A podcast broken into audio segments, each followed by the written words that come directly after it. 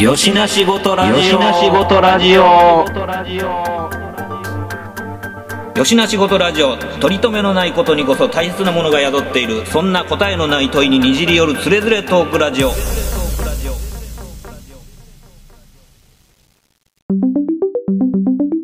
吉の仕事ラジオやって吉野仕事ラジオ知らん。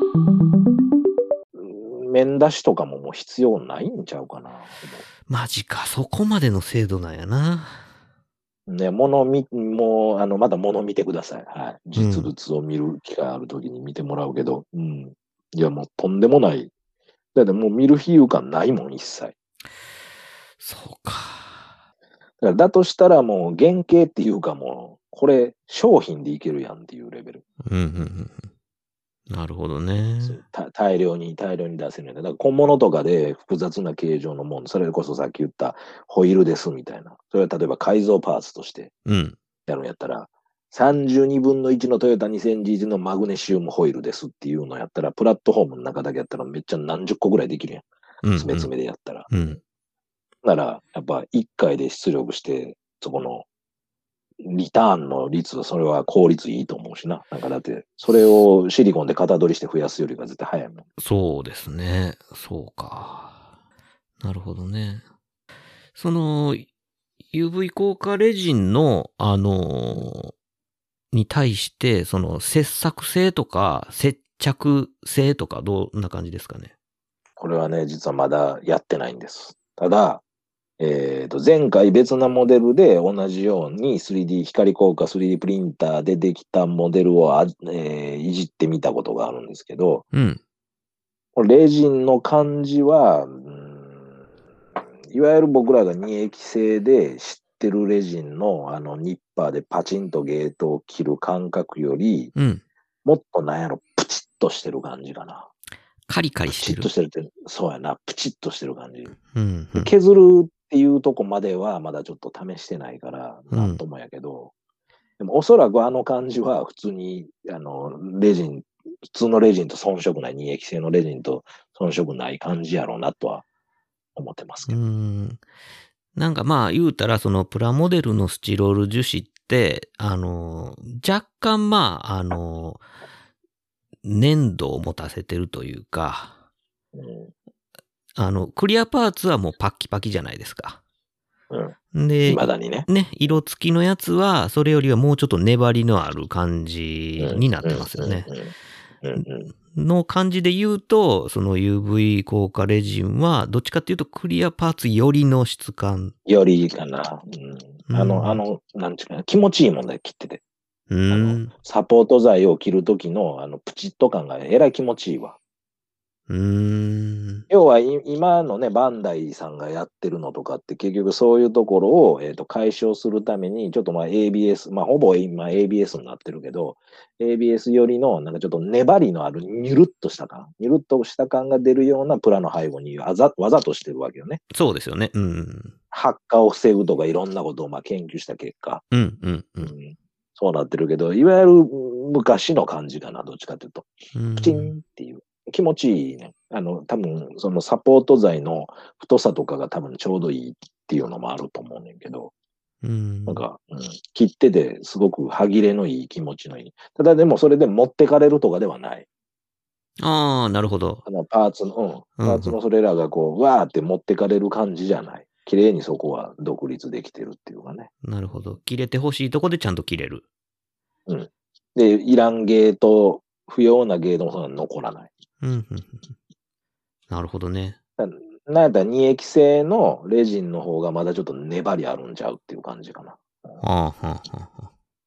なるほどね。じゃあもう、そういう意味でも、あの扱いやすくて、しかもバリバリ精度も出て、面も綺麗に出てって、もうな、何、なんか、ウィークポイントないの 臭い、臭い。あ、それちゃう。だから匂いぐらいちゃうかな。匂いはね、だからその水洗いレジンっていうのを、まあ、今回初めて使ったんやけど、あの、一般的な二液性のレジンもそこそこキレンフリーじゃないやつを僕は使ってるけど、うん。まあ、それ慣れてんのもあるけどな、あるけど、でも、うーん、まあ、系統はもちろん同じ系統の匂いなんやけど、うんなんちゅうかな、なんて言ったんやかな、その、滞留してくれてる時間が長い気がする。なんだか。ああ、散らへん。そう、充満するっていう感じ。むしろ。おーこもる感じ。うん、うん。うーん。割とほんならもう積極的にどんどん換気していかんと、もうなんか全然匂い抜けへんな、みたいな。抜けへん。もうだから積極的にせえな、無理。うん。速攻回したもんだって、うん。回してやって、だいぶ取れるの時間かかったよ。そっか。でも、おそらくやけど、その、なんちゅうのそれが、こう、例えば、布に付着するとか、髪の毛に付着する、匂いがね、うん匂いの元が付着するっていう感覚は、もしかしたら水性やから、そこは、あの、騎士連とかあるのに比べたら、た部屋の中とかには滞留して溜まるけども、あの、取れるっていうか。うん。物、物に染み込むような匂いではないけあそうど。ないないないない。ってことですそうねそうそう言いたかった。うんうんうん、そう言いたかった。なるほど、なるほど。うーん。オル感は、オル感はすごい。存在感はめちゃくちゃある。 なるほどね匂いの存在感は異常にある。うん、なるほどうん。そうか。だからなんか。か、あかん、あかんとこって、匂いかな。匂いはなんか水洗いっていうか、僕はなんか水洗いやから水性やっていう感覚で言って、もうちょっと匂い的にはマシなんやと思ったら、そ全然そんなことはなくて、むしろ、こっちの方が厄介じゃねえかなっていうぐらい。ででも、き記事を読んでると、そそんなに匂わないですみたいなことかで、いやいやいや、匂うでしょ、これっていう。おー感じかな。結局だから、シンナーとか、そっち系って、ラッカー系とかで結局揮発するから、うん。ち、散あり、の散る感じですよね。う。うんうん。んで、換気してあげたらもういなくなる。うん。まあ、し染み込んだりとかあるけど、うん。うん。基本的にそこには滞留しいひんから、そうですね。うん。うん。うん、なるほどね。そうか。 10万度合いはやっぱり強いかな、その水洗いレーニンで水洗いレーニンっていうのが何者かもちゃんと詳しくは調べてないから、うん。ちょっとよくわかんない部分があってあれですけど、うん。まあ、あの、多分まあまあ、満を持して、それが出てきて、でうんこういうプリンターに使えるよっていうこともひっくるめて、うん。で、僕たまたまね、あの、カップ焼きそば系の下の、なんちゅうの、容器あるやんか。うん。うん。うん。うん。は発泡、発泡スチロールの四角のスクエアの。いはいはい。あれ、容器食うてた時に綺麗に掃除して、うん。なんか使えるやろ思って。はいはいはい。で、つ積んでいっぱい持ってる。それが役に立った。そこに水入れて、で、レジン上がったやつ、そこでこう、ジャブジャブ洗ったりして。なるほどほ。んなら、成分分かれて、洗ったレジンは下に沈んでいく。で、上の上ばみだけ、普通に水道のとこ捨てて、で、残ったやつをティッシュで拭き取って、燃える子にドーンっていうやつ。水より比重重いねや。重い。おー。でよくできてます。そういうとこも含なめて。るほどね。匂いだけちゃう、ほんま。うんうんうんあのー、カップ焼きそばのあの発泡スチロール容器ってコーティングしてありますあれ。うん、してあるっていう、言うんかな。してあるっしぽい気がするな。なんかちょっとしてツあるルツルしてる感あ、じが。まあ、つしてるよ。してますよつるつねるしてるようん。なんかその、なんやろ。どん兵衛のカップはツルツルしてないんですよ。 お、そんな風に思って、観着察し目してない、 してない、あの、使い勝手ええなあっていうやつちゃう。あの、あれはあんで、モデラーあるあるで、うんあの、えっと、ヨーグルトの上蓋、ああ、はいはいはいはい。あの裏っ。側、あの、ハスの葉っぱ加工してるやつね。あそうそうそうそう、あれを、まあ、瞬間接着剤垂らしたりとかさ、はいあはのい。パパテ盛りますせとかっていうのに使うっていう。どんだけヨーグルト食わなあかんねんって話だけど。まあ、普通にもう、あの、クラフトガムテでええやろっちゅう話ですけどね。そうそうそうなってくる。うんその焼きそばのがちょうどスクエアのなんか、特にあの、超大盛りですとか、特盛りですみたいなサイズ感のがいいんですよ、あれ。うんうんなぜかというと、作ってる途中のパーツ掘り込んだりするのとか、ああ、紛失防止に。そうそう、そうそうそうそうそう。で、いらん時は重ねておけるし、 場所取らへんし。なるほど、なるほど。丸よりかはなんか全然いい。うーん。意外なところで活躍できたなと。なるほどね。いや、でもそ、それ、なんていうんか、そ要はまあ 3D のモデリング自体を、だからまあ、うんえっ、と、フュージョン360、そうですそうです。とかそういうで系で、まあその 3D モデリングをす,、うんすることができて、うん自由自在に形状をその中で作れるようになったら、もうなんか、うんうーん、プラバンポリパテみたいなんよりも、もうそっちやった方が早い感じになってくるんですかね。でもう思ったわ。実際思った。気持ち的にそう思った。だってその時間見たら、うん。うわ、そうかと思って、これぐらいの時間でこんだけの精度のもんこさえてまいよるんやったら、うん。まあ、今現状としては、もちろん、その、さっきトミーが言ったように、もううんハイブリッドですよ。あの、うんうんもう適材適所。うん。ハイブリッドで、まあ、あの、スター・ウォーズ撮影方式と一緒ですよね。うん。。ここはアナログにこだわる はいここはもうデジタルでいけます。いや、ここはハイブリッドですっていうふうに、うん。よしよしで分けて、そこは言った作り手のセンス、そこは。うん。うん。っていう風になっていくんやろうなと。だからやっぱアナログ一辺投資でいけんのって、まあ、僕、まあ 3D プリンター出た時にすぐ思ったのは、まあその着色っていう面とか、はい。えー、ジオラマのラインかな、ぐらい情景とかになってくると、それはちょっと厳しいかなと、プリンターでは。はいはいはい。なるほどね。ジオラマ言うたらパーツの集合体なわけやから、その一個ずつのもんは作れるけど、うんうん。情景模型ドーンっていうのは、まあプリンターでなかなか至難の技なんかなっていうふうには思うけどな。うーん。そうですね。着色のラインとかまではやっぱまだ人の手が必要なんちゃうかなと。あの、でんぷんの粉でやるやつとかは別やけど、はいはいはい。 3D のなんかすごいのあるやん。うんうんうん。あの、カラー、カラーでできたりとかするやつですよね。そうそうそうそうそうそうそうそうそう。あんなんでもそんな、あの、なんちゅうの、アマゾンで3万円とかにはならへんと思うから、う。ん。なったとしてももう生きてるかどうかわからへんぐらいの時やと思うから。いや、わかんないですよ、もうそんな。ああ、そうん、だって、このね、光効果レジンの 3D プリンターの普及の速さもちょっと目を見張るもんがありますもんう。ね。まあ、あるわな。あるよな。うん。いいのだからもうモデル、モデル、手動かすっていう部分とか、もうこれど、どう考えてったらいいんかなって、こう出力ししてるのを見ながら、思いつつでじ自分がやれる範囲っていうか、やってよっしゃーって、なんちゅうの、いい意味で威張れるっていうのはどこまでなんやろうなっていうか。ほんまですね。なんか、それこそほんまに粉まみれなってなんぼみたいなもものづくりから、 うんうん PC に向かって作る感じにどんどんなっていくんやとしたあとうら、んうんねえ、なんかちょっと、いろいろ複雑なもんを感じますね。言ったら、この間さ、ね久々に泊まり込みで、あの、まあ、写真送ったけど、珍しくこう、そのモデルには、あの、シャークマウスが必要なわけよ。うんうんシャ手書きでやったんよ久々に。うん。おー。で、言ったら、レイヤーしたのよね。一番最初赤、赤で、赤でこの釣り上がったシャークのこのうん。下地を作る。はい。で、その次は、それ、だから赤をまずエナメルでいったのよエナメルの赤でビーッとこうんうんう、いって。で、その次は黒。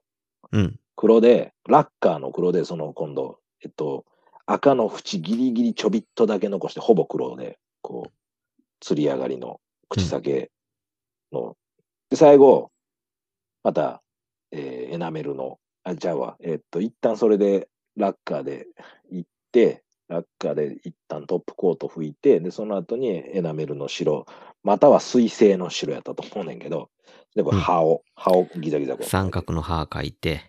そうそう、うん書いて、で、最後まだトップコードかけて終了って。まあ、言うたらこんだけで4レイヤーぐらいしてるわけよね、そうですね。アナログで。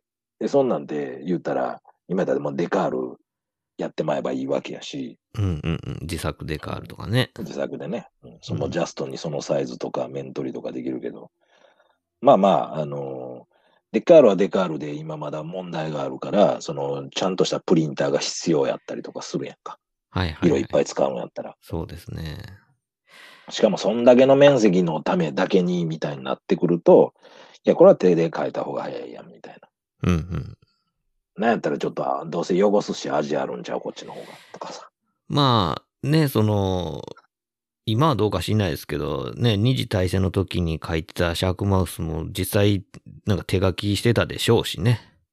うん。うん、って考えたらね、そのなんかこう、そうそうそペンキのかすれ具合自体もまあなんやったら、ね、むしろあったやろっていうね、そんな綺麗綺麗に濡れてなかったんちゃうやろかみたいなね、こともあるそやうろし。そう。うんそう。で、どうせ汚すからで思い出したんやけど、そのモデルは最終的にちょっと、あの、砂ぼこりとかのウェザリングをしないとダメなんですよ。うん。で僕多分、この、作っている中でウェザリング、ウェザリングらしいウェザリングしたことって、ほぼほぼない。ああ、そうなんや。うん、やることがなかったから。うん。うん、例えばまあ、その、さっきのレイヤーじゃないけど、レイヤーで、まあ、いうん汚すというか、チッピングしていくだ、なんだとか、そういうふうなことはまああったんだけど、はい、はあい。ドライブラシすることはある。明度を上げはいるとか、はい。うんうん角だけ、うんうん光らすよとか、そういうこととかは、うん。広い面はドア使うよとか、うんで、なんやったらフィルタリングでちょっと面の色落とすよとか、うんそういうことはあるんやけど、なんか、がっつり汚して、リアルに、みたいな、うん。泥とかつけてとか跳ねてとかっていうことは多分一度もやったことないに等しいああ、ウォッシングとか。ぐらいまで。うん。ウォッシングはある。うんウォッシングとモフィルタリングはほぼ近いから。そうですね。まあ、面のアクセントをつけるための、うんエフェクトはかけるけども、積極的に、あの、汚すっていうことはそんなにしてこなかったってことですね。ええとこあれじゃあ、昔みんなさんが真似したあの、大河原国夫の、大河原国夫の、うん。あの、銀ハゲチョロ塗装。やりましたよ。あれはもだう、、誰もがやりすぎるっていうそうオチになるっていう。楽しなって気がついたら、もうペンキ剥げすぎやろっていうやつが出来上がるってやつね。そうそうそうそうそう。そこを、 そこを数回やった止まりちゃうかなるほなどね。。はいはい。うんそれ以上も以下もないというか、うん。それは、なんで、今回じゃあもうがっつりちょっと、まあ、いわゆる設定的に、まあ、あの、ホバークラフト上のものが、うん。えー、砂塵舞うような場所うん。をこう走った上で出てくるような粉のつき方、うん。砂ぼこりのつき方っていうのをちょっとやらねばならぬっていうような状況に今陥っとるので、ああ。何が最適なのかなって、これもまたね、今いい、あれやから Google 大先生からもう動画大先生に行ってみたいな話になって、いろいろ、いろいろ調べました、今回。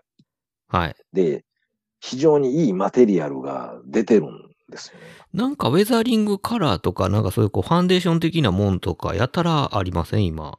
あるでしょうあるでしょうで、うんそこまでは知ってましたよ。あの、ウェザリングカラーも知ってたし、ファンデーション的なやつも、これもちろん、えっ、と、GSI クレオスから出てるし、タミ、タミヤからも出てる。はい。これ行き切った結果、つい最近ちょっと、なんかもっと簡単にやりたいから、 うん。なんかええ方法ないかなと思ったら、えっとね、あの、タミヤがつい最近、なんちゅうのかな、ウェウこれウェザリングスティックやったかななんかね、あの、口紅みたいな。ほう、ほこう、ま、回したらニョロニョロって言うたらス油。スティックのり状態固めた。そうそう、スティックのり状態。う。うん。で、固めた、その、言ったらサンドやったらサンド。うん。雪やったら雪みたいな、スノーみたいなのとか、うん。のがあって、でそれ直接そのまんまこうボディにビューってこうつけて、ちょっと練り練り、練り練りっていうか、それはこうい何う感ちじょっとクレヨンっぽい感じなのそう、あ、そう、そう言えばよかったわ。クレヨンクレヨン、ちょっと柔らかいクレヨン、おー。温めたく、温めたクレヨン。はいはいはいはい。なるほどね。でも、なんか油性じゃないね、水性やねん、それ。ええ水で溶けんねん。だから、それをこすり倒して、で、水入れて、筆でビャーってかき回したら、液体になって、それでウォッシングできる。ああ、ちょうどもうなんか汚せれるんや、それが。なんかこびりついてる感で行きたかったらまんまでいいし、それがそこうう、そう濡れそうそうてそうビヤッと伸びた感じは水つけて伸ばせよと。そうそうそうそうそうそう。それのなんか、オロナイン状ぐらいの瓶詰めタイプは今まであったんやけど、他の商品うんうとんうか他のメーカー。だけど、めっちゃ使いやすいね、その、あの、リップスティック系クレヨンみたいな状態だから、うんうんうん、直接いってるし、で、細さもなんかちょうどいいね。へえ。スケールに合ったおっさん。これ来たと思って、うんうんうん。で、速攻それ買うてきて、ね、まず、いらんとこにこうつけてみたりとか、ななるほどなと、使用感はこんな感じかやと。うん。もうね、ごめんなさい、3D プリンターの話から離れてるけど、 今。大丈夫大丈夫。 で、このジョンジョンジョンジョンってやってて、この、またおもろなってきたって、それこそさっきのあの、誰もがやった大川国を飲ん で、状況に陥りそうになる。やり、やりすぎる。そう、やりすぎる、陥りそうになる。で、そこをぐっと我慢して、で、水性って聞いてたけど、これちょっと別なもんで研いだろうと思って、まずさ、あのーエナメルで研いでみた。ほエナメルで研いだらね、なんかね、英分離の仕方すんねん。ダマっぽい感じが。う。ああ、栄養にムラができるんですね、ほんなら。そうそうそうそうそう。で、これ、ブラシ入れて吹き飛ばしてもおもろいんかなとか思ってみたりとか。はいはいはいで。、その次、ラッカーで研いでみた。うん。全部水使わんと。うんだからラッカーはいいい感じでこう溶けていきよん。うんうん。これ、あと揮発してくれるから、これとかウォッシングとか実はめっちゃ早いんちゃうんと思っうてんやってみたら、あ、いい感じやなっていうふうな。なるほどね。その、例えば、えっ、と、車とかでもね、なんか、もう今時こう、すげえ黄砂飛んでくるじゃないですか。そうそうそう。で明、日黄砂が、こう、降り積もったところに、ちょっとだけ雨降った時、もうごっついもう雨じみというかね、なんかなるじゃないですか。そうそうそうあの感じとかが、まあ言うたらちょっと荒く、そのラッカーを吹いたりとかして、その、なんか雨じみ表現みたいなやつも、ひょっとしたらできるかもしれへんってことですよね。うんそうです、そうです。なので、あの、だいぶ、その、今まで出てきた、なんちゅうの、化粧っぽい感じでやるやつとかも、いろいろあるやんか。うん。あの、いろんなメーカーが出してきてる。粉々のやつそとれかはね。割,、うん、割とテクニカルの部分を要求される素材。素材としては非常にいいし、多彩な表現できるんやけど、うん。まあ、時間、時間がかかるから、うんうん。なんか、やっぱ糸も簡単にもうちょいっていう、うん時間を考えたときに、そのスティックをちょっとうん試しにどんなもんじゃろかいなと思って買ってきてやってみたら、あ意外とこれは、あの、感覚的にいける、自分の。うん直感的にこう、どんどん作業してって、あの、割と失敗ないというか、はあ、はあはあ、うん、うん。割と僕、だからそ、有形の素材とか材料の方が好きやから使いやすいっていうう意ん。味合いで、直感的に使えるっていう方が得意やから。うんだから割となんかそいいのもんガチガチのセオリーを不満とでけへんとかじゃなくって、割と融通が効くというか、そうそうそうそうそう。アレンジできるというかね。そうそうそうそうそうそう。うんだからそれ面白かったよ。だから、そいつを直接綿棒につけて、綿棒でこすってってもちゃうテクスチャー出るし、はいはいはい。で、えー言うたら色も混ぜれるっつうかね。そうんのクレヨン同士を混ぜたりもできるし、なんかおも面白い当て方できるなと思って。で、それ消したかったら、言ったら綿棒から何かプラにつけた状態で言ったら、乗ってるだけやから、すぐ空綿棒で言ったら取れるんや。なるほど。うんうんうんだ。から定着させようと思ったらさ、例えばエナメルに混ぜるとか、うんでラッカーに混ぜるとかってやってみた方が、あの、面白い付き方をするかなと思って。うん。軽く実験はしてみたのだ。なるほどね。だから、その、まあ、まんべんなく汚すんじゃなくて、こう、部分的にはなんかちょっと何かが擦れて磨かれてしまってる部分があるとか、うんあーあるいはまあ、なんかその、ふわっと乗っかってるようななんか汚れなのか、それともなんかこう、水を伴ってもうなんか細かいところに入り組んだところにこびりついてるもんなんかっていうのを、それぞれいろんな、まあちょっと溶剤を変えてみたりとか、あとはまあ綿棒を使ってみたり、ブラシかけてみたり、直接トントンつけてみたりとかっていうので、だいぶバリエーションがつけれるってことですよね。そうそうそうそうそうそうでうんす。その通りです。だから、まあまあ、直感的に使いやすい、なんか、うん、しかも、あのー、バックできるから、そうやって拭き取れるっていう意味では。うんうんうんうん。そ、それがなんか心理的にね、いいですよね。で、物がね、こう、今ちょっと取り組もうとしてるんですが、スケールがあまりにも小さすぎるから、なんかそこまでガチガチじゃなくて帰っていいし、うんうんうんだからゆえ、まあ簡単にできて、雰囲気が出るやつ。うん。うんうんうん。人気が出やすいものっていうのを探してたら、まあ、つい最近のではそういうのがあるよっていう存在を知ったので、ちょっとやってみますっていうなる話なんほですけどど。ね。いいろいろあるなぁいやー、もう、わからんとこまで行ってる。だから、ちょっと前やったら、エッチングパーツとかって精度出るよね、とかって言ってて、それこそ、今やったら、そのエッチングパーツすら 3D プリンターでいけてしまうわけやから、そうか。なかなかですよ。うん、いや、もうちょっとすごい、もう新世紀来たって感じやね。そうやね。うん。あれじゃあもう、あ、の、Z, Z 世代はプラモデルやるんかなって思ったりとか。 うんプラモデルやるより先にもうなんか 3D モデリングやって、なんやろ、もうなんか CG 上でなんか、あの、ディオラマとか作ってみたいな感じになるんじゃないのかな。楽しないな。なんか、まあ、できた感はあるけど、物質の強さないもんな、あそこって。まあまあ、それはありますね。うんでも、まあ、その物質の強さも求めてないのかもね。ある種。あうん、ある種確か求にねめてないのかもしれないね、それは。うんまあまあね。でもやっぱりなんかその物質になると、その、うんなんていうの、こう、照明の当て方でこうドラマできるじゃないですか。できる、できる、できる。ねそれだけで、うん、楽しいもんな。うん。だうんからやっぱその部分を考えると、やっぱ物質にしたい気がすごいする。したいよねうん。多分だから、ずっとめでるかどうかは置いといてやけどう、んうんそこまでできました。で、ちょっと残しておきたいよね。う物をん。ね。うん、そうそう。手も手元に、手元に置いておきたいっていう思いは多分僕らはめっちゃあると思うね。うん、僕らがね、え XYZ、X 世代でいいんかななんか、この間、なんか、初めて Z 世代っていうの知ったんやけど、ああ、そうですね。なんか、ジェネレーション X ぐらいになんのかななんのやろうか。ね、ようわからんね。もうお笑いが第7とか言ってたりとかするけどさ。まあそうですね。よしな仕事レディオよしな仕事レディオそうか。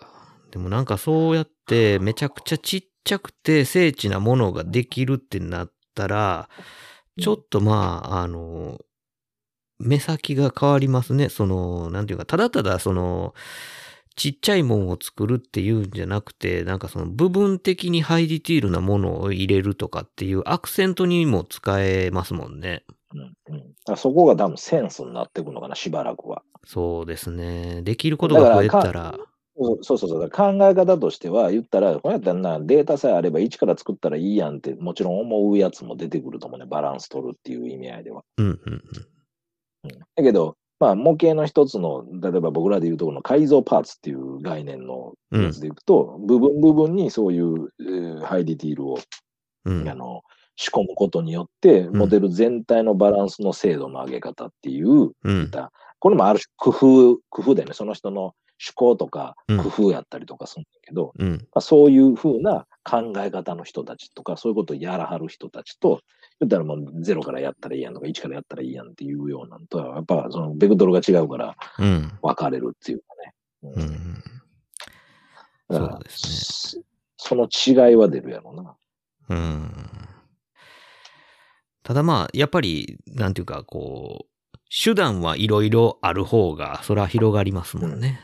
うん、そうそうそうそう。うんだからもう今回もこう印刷しながら、印刷してる様をずっとこう見てると、うん広がるなぁと思うけど、実際じゃあ、どこまで、どこまでこう、あの使い倒すっていうか、うん。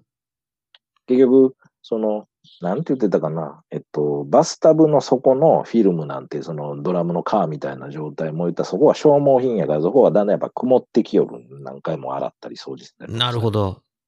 傷ついて。そうなる細々と、その、まあ言うたら、光が拡散する分、精度が甘なそうそうる。まあ、液体入ってる状態の時は逆に大丈夫っちゃ大丈夫なんやけど、見てる感じで言うと。うん、うん、うん、うんそうですね。はいはうい。ん。うん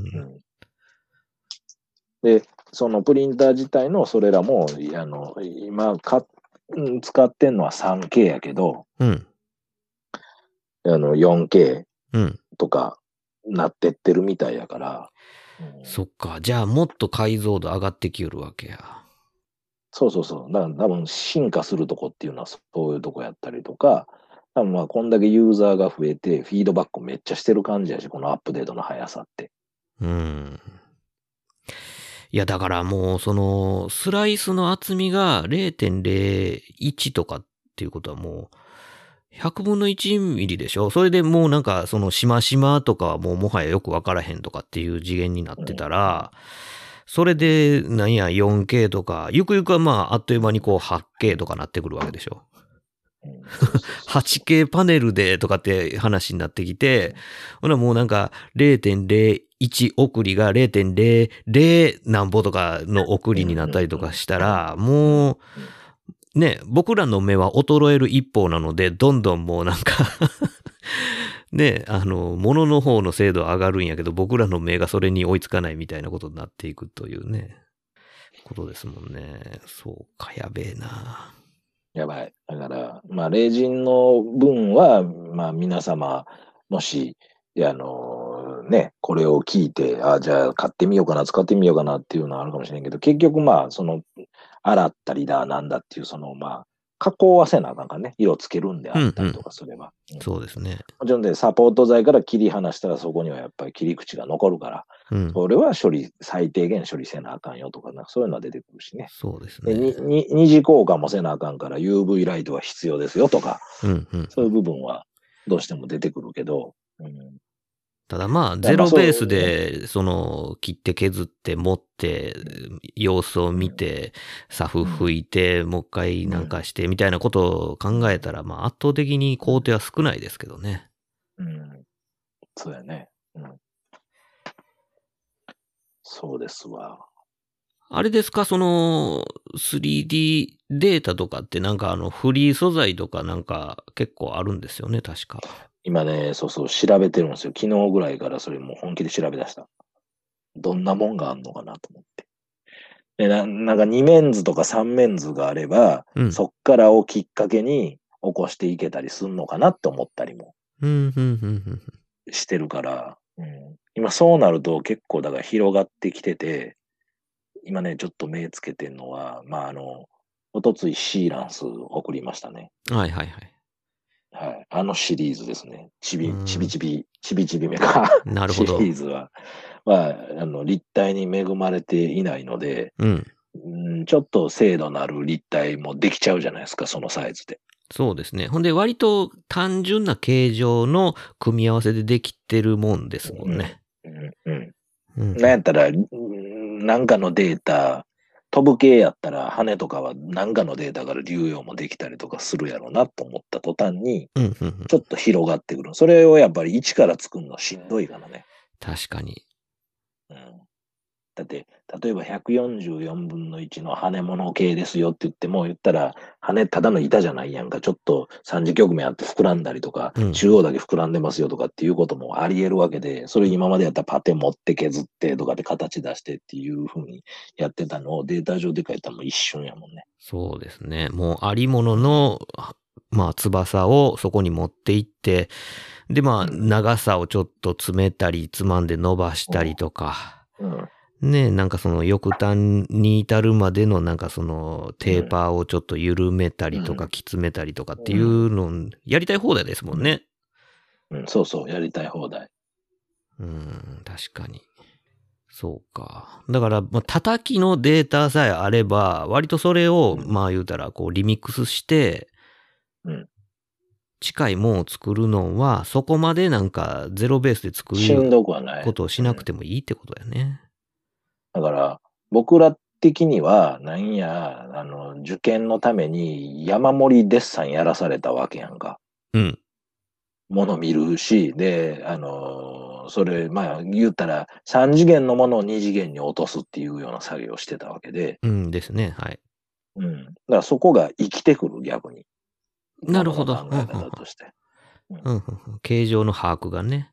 そうそうそうそうそうそう。図面見て 3D にまた起こすのも、まあ、しかりってことですもんね。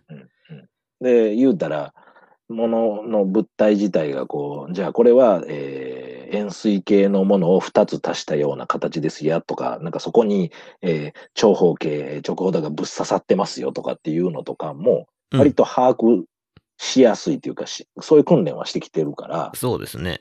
僕ら、僕らはね。うん、うんだ。から、多分、ふっと入りやすいんちゃうかなと。その、フュージョン360っていうのは、割とその直感的にそれも使いやすいみたいなことを、どのサイト見ても書かれてるんで、なるほど。うんうんうんって思っているんですね、今。そうですね。だからまあ、その、直方体ベースで作れば、たどり着けるのか、はたまたまあ、あの、回転体ベースで考えた方が早いんかとかっていうようなことの組み合わせですよね。そうそうそうそう。だから、元の形をどんだけ 3D 把握できて分解できるかとか、そういうこととかも含めて、どっち側からもいけるじゃないですか。うだんから逆算する方もできるし、うん。足し算、引き算していく、両方多分、あの、訓練はある程度してるから、うん。うん、そのソフトに対しての名義として考えたら、とっつきやすいんかな、なんでは思ってますね。お、ついに、じゃあデジタルモデリングの領域に、うっちが突入していくと。うん。そうなるんかな。もうだからいい、ね、や、やるのは楽しい、そうかなとは思ってるし。うんうん。確かに楽しそうですよね。ね、あの、意外と今回も反応がちょっとね、多かったんで、皆さんこれを一つの意見として、あの、どうでしょうっていう話ですけどね。うん。多分でも皆さん勘どころがある人は割とスッと入っていけるんかなっていう気はしますね。うんうん、うん、だから僕はあの思いっきりフォトショップであるとかイラストレーターとかっていうのを皆さんがいじれるほど扱ったことも触ったこともほぼないまんまこの年まで来たので、その存在とできることとかはわかるけど、うん。うん。うん。多分多分その感じと同じぐらいじゃないのっていうふうには思ってるけど。まあ、大きくは違わないでしょうね。だから、うん。まあ、その方法論の延長線上で 3D のモデリングがあると思うんで、うん、だから、まあ、あと、何せ何回でもトライアンドエラーできるじゃないですか。そこやね。ねえ。そこは大きいわ。うん。でまあ、納得いく形になってから、プリントすればいいわけなんで。あとはだから、どれぐらい、その、消耗品として持つんかなっていうような部分かな。その、うん。3D プリンターのいやね。まあ、そう、プリンターとして考えたときに、うん。いわゆる僕らが身近にあるパソコンにひひっついてくる、僕らはまあ年賀状とかを出す世代やから、 あ年賀状、うん、なんか3年ぐらいしたらちょっと具合悪なってきたな、みたいな。プリンター、ね。状態じゃないですかプリンターねほんま激安プリンター毎年買った方がええんちゃうやろうか問題ですそうよ。そうそうそう、そうそう そう、その問題、その問題。それに対して、3D って、まあ決して、まあでもそれでも値段同じぐらいか。そうそんな変わらへんのですよ。変わらへんよねう。ん。ほんなら、やっぱ、だから、それぐらいの感覚になる。だから、それぐらいの値段で買ったものを何年稼働して何モデル出力できるのかっていうことかなって思ったりもしてるし。ねだから、その、なんやろう。例えばその、LCD がドットをかけ、ドット落ちしたりとかしたから、そあのー画面だけほんなら補充して付け替えようかっていうようなこと考えたら、もう新しいの買った方が安いな、みたいなことになりかねへんってことでしょ、うんうん、こんな普及したらそうなるよね。間違いなく。うんってなったら、まあ、えー別にハイエンドとかになったら多分そういうところもちゃんとしてるやろうけまあど、まあまあまあまあ、そうね。まあ中堅ぐらいの普及型ぐらいのやつとかやったら、もうどんどん買い替えていくみたいな形の方が、もうなんかいつでもなんかこうフレッシュな状態で使えるしいいよね、みたいなことになるかもしれないですよね。うんまあ、あの、初めての方でも、多分、レジンの取り扱い、水洗いレジンっていうもの自体、まあ、光硬化レジンっていうのは多分使いやすいんちゃうかなと思って、特に水洗いはいいと思います。うーん。僕らだから、二液性っていうのがもう当たり前でやってる、それはまあシリコンに流す前提っていうのがどうしてもあるから、うん。やけど、うん、あのめっちゃいいと思いますよ。使いやすいんちゃうかなと。そのだからまあ薬品の匂いがあんまり得意じゃないとかっていう人は、うんまあ、換気さえきっちりやればいいのかなと思うけど、ううんんうん割とそこはハードル的には備え高くない。なんか、すごい科学的なものを扱ってるっていう感覚じゃん。どちらかというとないから、うん。あり、ありなんやろなと。ちなみにね、あのー今はまだ大丈夫ですけど、あの、湿度とかどうなんでしょうね。いやだ、日本とまたそれあるんちゃうで、どうも、水洗いレジンを取り扱ってるのはに、一応日本のメーカーっぽい。全部日本語やから。うん、うん、うん。その推奨されてるやつね。うん。ってことは、ある程度かで、そうそう、優秀なのは何かっていうと、だって、あの、バットに使った、残ったレジンあるでしょうん、うん、うん。戻すんですよ。ろ過して。再利用 OK。うん。マジか、無駄ないな。ほんなら、賞味、そうなんだまあ、その、えっ、と、吹いたりとか、洗ったりとかするときに出てくるやつがほかすことになるけど、あらかたは回収できるんや。そめっう。ちゃほん無な駄らなんかないやん。めちゃめちゃアルミの綺麗なボトルに入ってるわ。あの、多分固まらへんように。うんうんうんええー、マジか。だから、もうちょっと、なんやろな、100均で売ってるようなロートとか、なんかそういうのとかうまいことやって、で、回収の仕方とかも考えて、工夫してやれば、うんも。っと汚れないやり方とか、もっとスムースなやり方とかは、多分まだまだアップデート、使う側の方のアップデートなるほのど余ね地が。残ってるからね。そのプールから上手に吸い出す。うんそうそうそうそうそうそうそうそう。器具とかねうんうん。うんもうでできるだけ残り少なく回収するっていうね。うんうんうんうんなるほど。だから回収できるっていうのも大きい。うんその、何、ろ過するのんとかは、ほんまになんちゅうんか、コーヒーフィルターみたいな感じの、そうそうそうそう。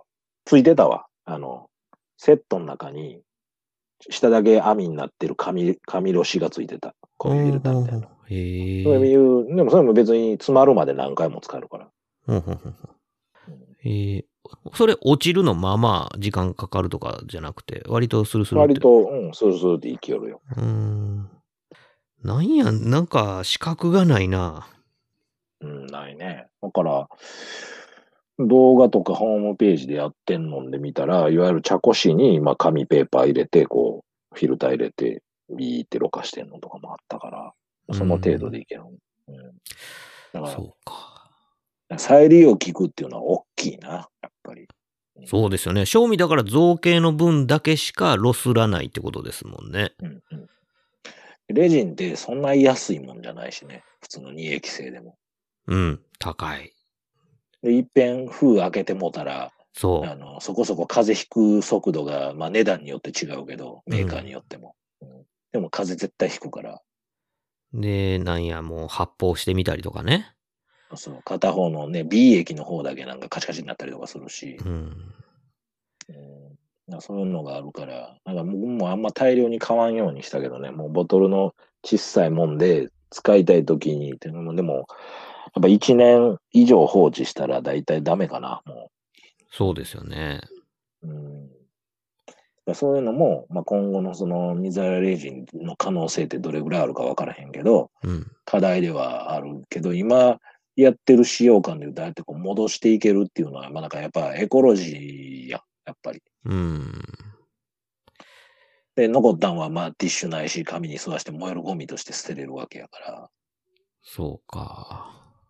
まあ、い悪いことないよね。ええことの方が多いし。うん。ほんまやね。だからそう思ったら、うんごついな。うん革命ですね、それね。なんかみんながワイワイ言うて、騒いで使ってんのはよくわかるわ。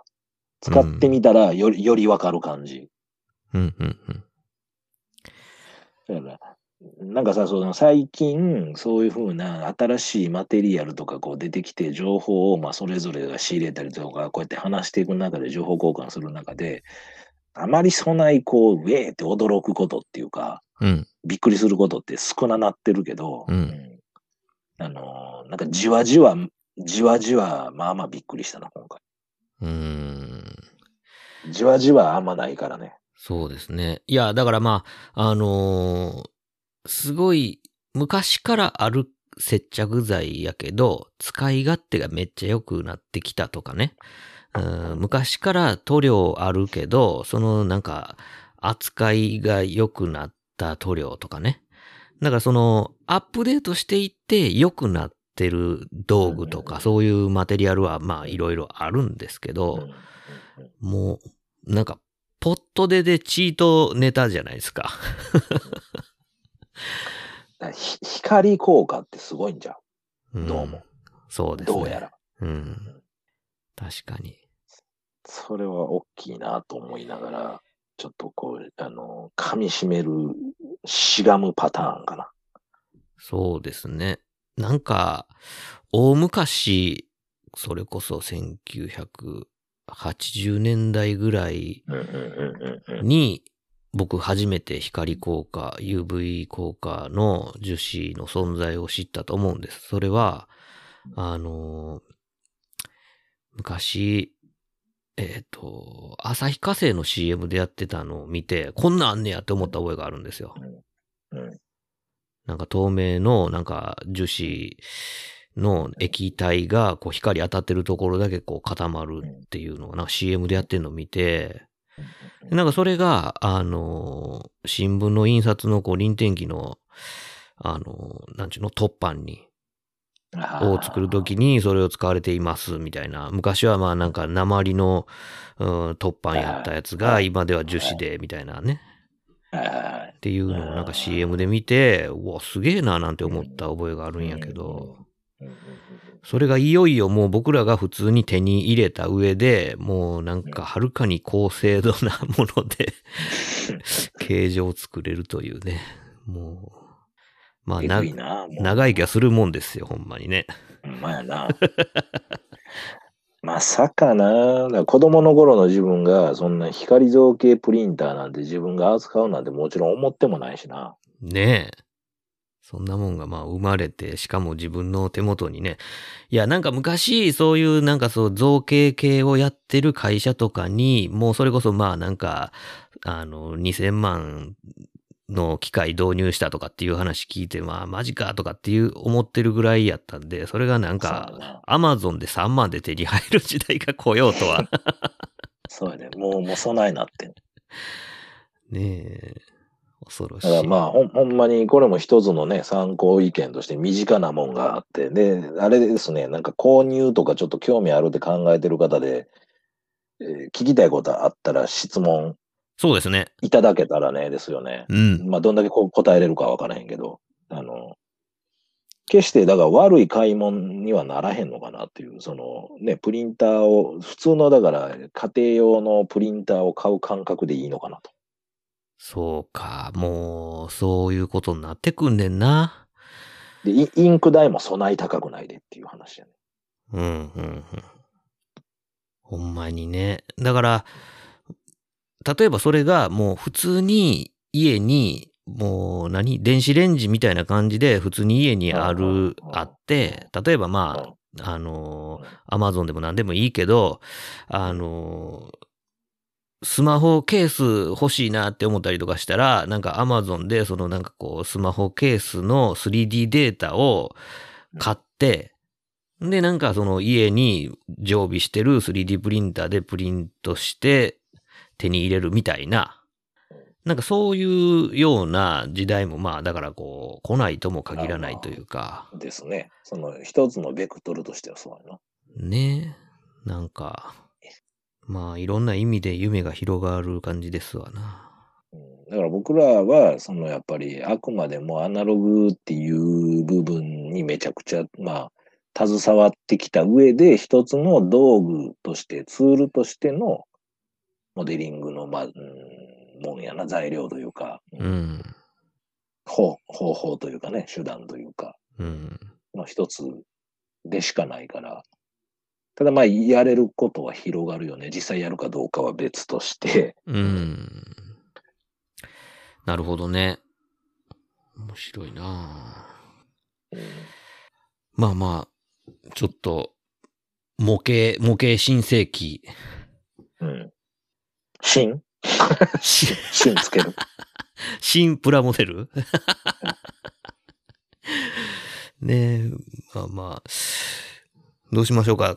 今回はまあ、あの、ウッチが、えーはちょっと新兵器 3D プリンターを触ってみた件っていうことで、まあ、お送りしたわけなんですけども、はい。はい。ね、あのーまあ、このラジオ聞いてある方でも、いろいろまあ、そのなんかこう、えー造形的なものに携わってる人とかもまあ少なくないと思うんで、まあ、あのーね、もっとなんかこう、あ、こういうのあって便利だよっていうのを知ってる人もおるかもしれへんしね、そういうことがあったらまあちょっと教えてほしいなっていうのもある、ありますし。逆に。ね。ね。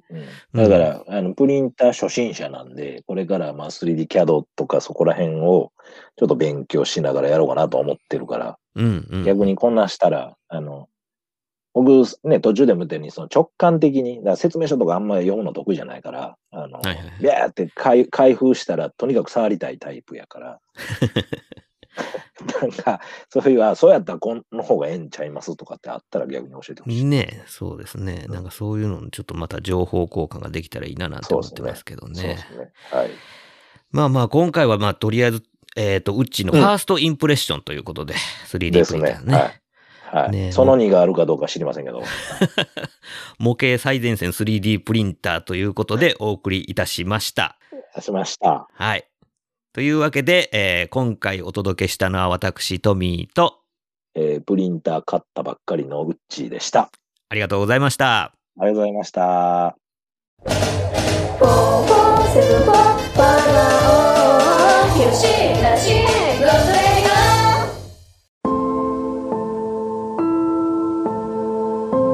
よしなしごとラジオではお便りを募集しておりますメールアドレスは4474510アットマーク Gmail.com 数字で4474510アットマーク Gmail.com まで質問ネタご意見何でも構わないのでどしどしお寄せくださいお寄せください。というわけでよしなしごとラジオ今回はこれまで続きは次回の講釈でよろしく。